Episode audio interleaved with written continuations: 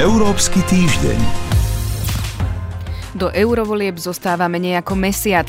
Nový prieskum hovorí, že záujem Slovákov o ne sa zvyšuje. Posunie sa Slovensko z chvosta volebnej účasti vo voľbách do Európskeho parlamentu.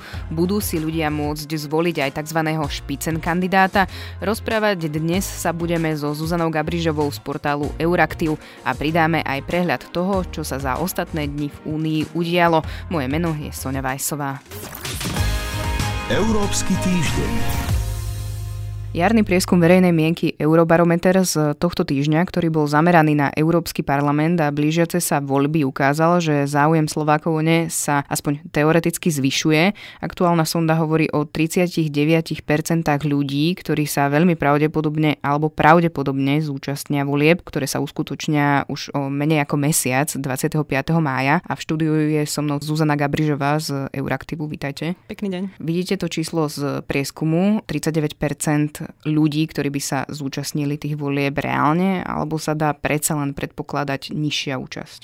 Skôr toto číslo 39% nebude odrážať realistickú účasť z viacerých dôvodov. Ten prvý dôvod je, že z pravidla prieskumy, ktoré odhadujú účasť na voľbách, to číslo väčšinou býva, býva nadsadené, lebo ľudia majú tendenciu odpovedať skôr pozitívne na túto otázku. Druhá vec, že to číslo 39% v sebe obsahuje ľudí, ktorí na škále od 1 do 10 mali teda definovať ako pravdepodobne sa volieb zúčastnia a sú tam teda zarátané odpovede ľudí, ktorí udali 8, 9 až 10. Hej. Čiže tak realistickejšie sa dá rátať s tými ľuďmi, ktorí povedali, že určite prídu a tých bolo 20 ak by to bolo tých 20%, budeme opäť krajinou s najnižšou volebnou účasťou, alebo sa to možno zmení? Z toho prieskumu bolo niekoľko krajín, vrátane napríklad Českej republiky, kde ukazoval alebo naznačoval menší záujem na teraz v eurovoľbách. Vieme ale, že v reálnych výsledkoch Slovensko na tom bolo doteraz vždy horšie ako Česká republika napríklad. Čo ale sa dá tak odhadovo možno povedať, že prebieha na Slovensku nejaká taká mobilizácia dvoch táborov na opačnom spektre, to znamená jedných takých ľudí, ktorí sú povedzme, že eurooptimisti a euroentuziasticky naladení, ale prebieha mobilizácia aj na tom opačnom tábore, to znamená ľudí, ktorí budú voliť ľudovú stranu naše Slovensko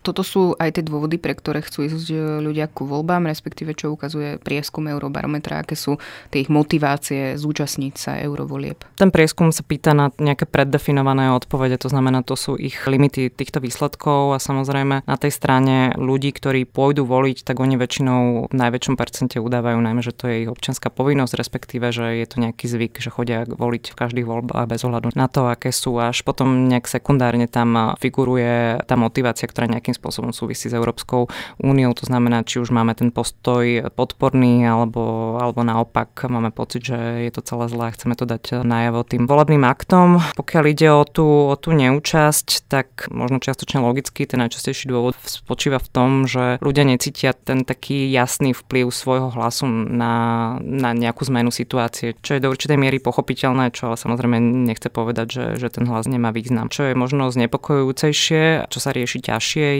že veľkým faktorom neúčasti je nedôvera k politickému systému ako takému. Európsky týždeň teraz budeme pokračovať teda v druhej téme. Budú môcť Slováci voliť aj tzv. špicen kandidáta, teda predsedu Európskej komisie, respektíve ako funguje ten výberový proces. Môžu rozhodnúť aj o tomto? Tá situácia je v tejto chvíli pomerne nejasná. Čisto teoreticky, keď slovenský volič volí stranu, ktorá je združená v Európskej strane ľudovej, VPP, tak tým teoreticky môže pomôcť tomu, aby sa jej špicen kandidát, v tomto prípade Manfred Weber, stal predsedom Európskej komisie. To isté platí napríklad pri strane európskych socialistov, ktoré špicen kandidátom je Franz Timmermans z Holandska, súčasný prvý podpredseda Európskej komisie. Toto sú také tie dve najhlavnejšie strany, ktoré naozaj majú realistickú šancu nominovať predsedu Európskej komisie. Problém je ale v tom, že v týchto eurovoľbách neexistuje konsenzus na tom, že naozaj automaticky sa predsedom Európskej komisie stane špicen kandidát víťaznej politickej strany. Európske politické rodiny identifikovali ľudí, ktorých si na tomto poste vedia predstaviť. Treba týchto ľudí vnímať ako takú nejakú skupinu z ktorých sa bude zvažovať, keď sa reálne ten post bude obsadzovať, ale určite tam v tomto prípade nefunguje nejaká úplne jasná 100% automatika, na ktorú by sme sa dnes mohli spolahnuť. Je už neskoro, mesiac pred voľbami nevedieť, akým spôsobom sa bude vyberať ten špicen kandidát? Fungovalo to tak vo všetkých doterajších výmenách predsedu Európskej komisie, okrem tej pred 5 rokmi, kedy členské štáty akceptovali, že to takto bude. Ten proces výberu predsedu Európskej komisie, to, že je tak komplikovaný a že je tak nejasný, nejakým spôsobom samozrejme reflektuje realitu v Európskej únii a to, že to v konečnom dôsledku musí byť výsledkom konsenzu. Toľko teda Zuzana Gabrižová, ďakujem vám za rozhovor. Ďakujem pekne. Európsky týždeň v skratke.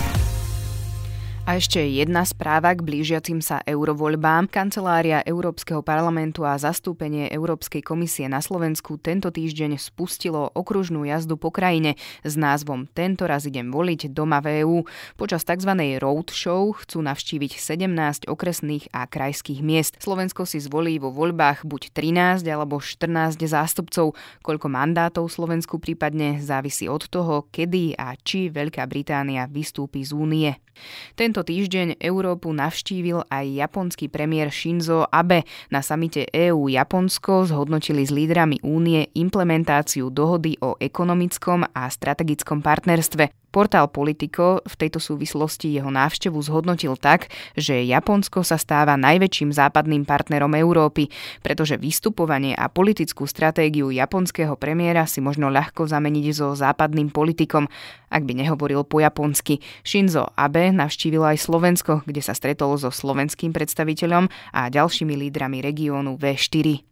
Európska únia skritizovala počas tohto týždňa Spojené štáty aj Rusko Američanov za to, že nepredlžili výnimku na zákaz dovozu iránskej ropy. Toto rozhodnutie môže podľa Bruselu ohroziť jadrovú dohodu s Iránom. Rusov zasa únia skritizovala za to, že sa snaží urýchliť žiadosti o udelenie občianstva obyvateľom oblastí na východe Ukrajiny. A na záver ešte jedno nariadenie z dielne Európskej komisie, ktorým by sa mala znížiť prítomnosť transmastných kyselín v európskych všetkých potravinách. Nenasýtené mastné kyseliny vznikajú hydrogenizáciou rastlinných olejov, palmového, slnečnicového, repkového, sojového, kokosového, no môžu vznikať aj pri pečení rastlinnými olejmi. Napríklad kvôli výrobe palmového oleja miznú dažďové pralesy, ktoré ustupujú novým plantážam a aktuálne vydanie Európskeho týždňa sa končí. Reláciu dnes pre vás pripravili portál euraktiv.sk a Sonja Vajsová.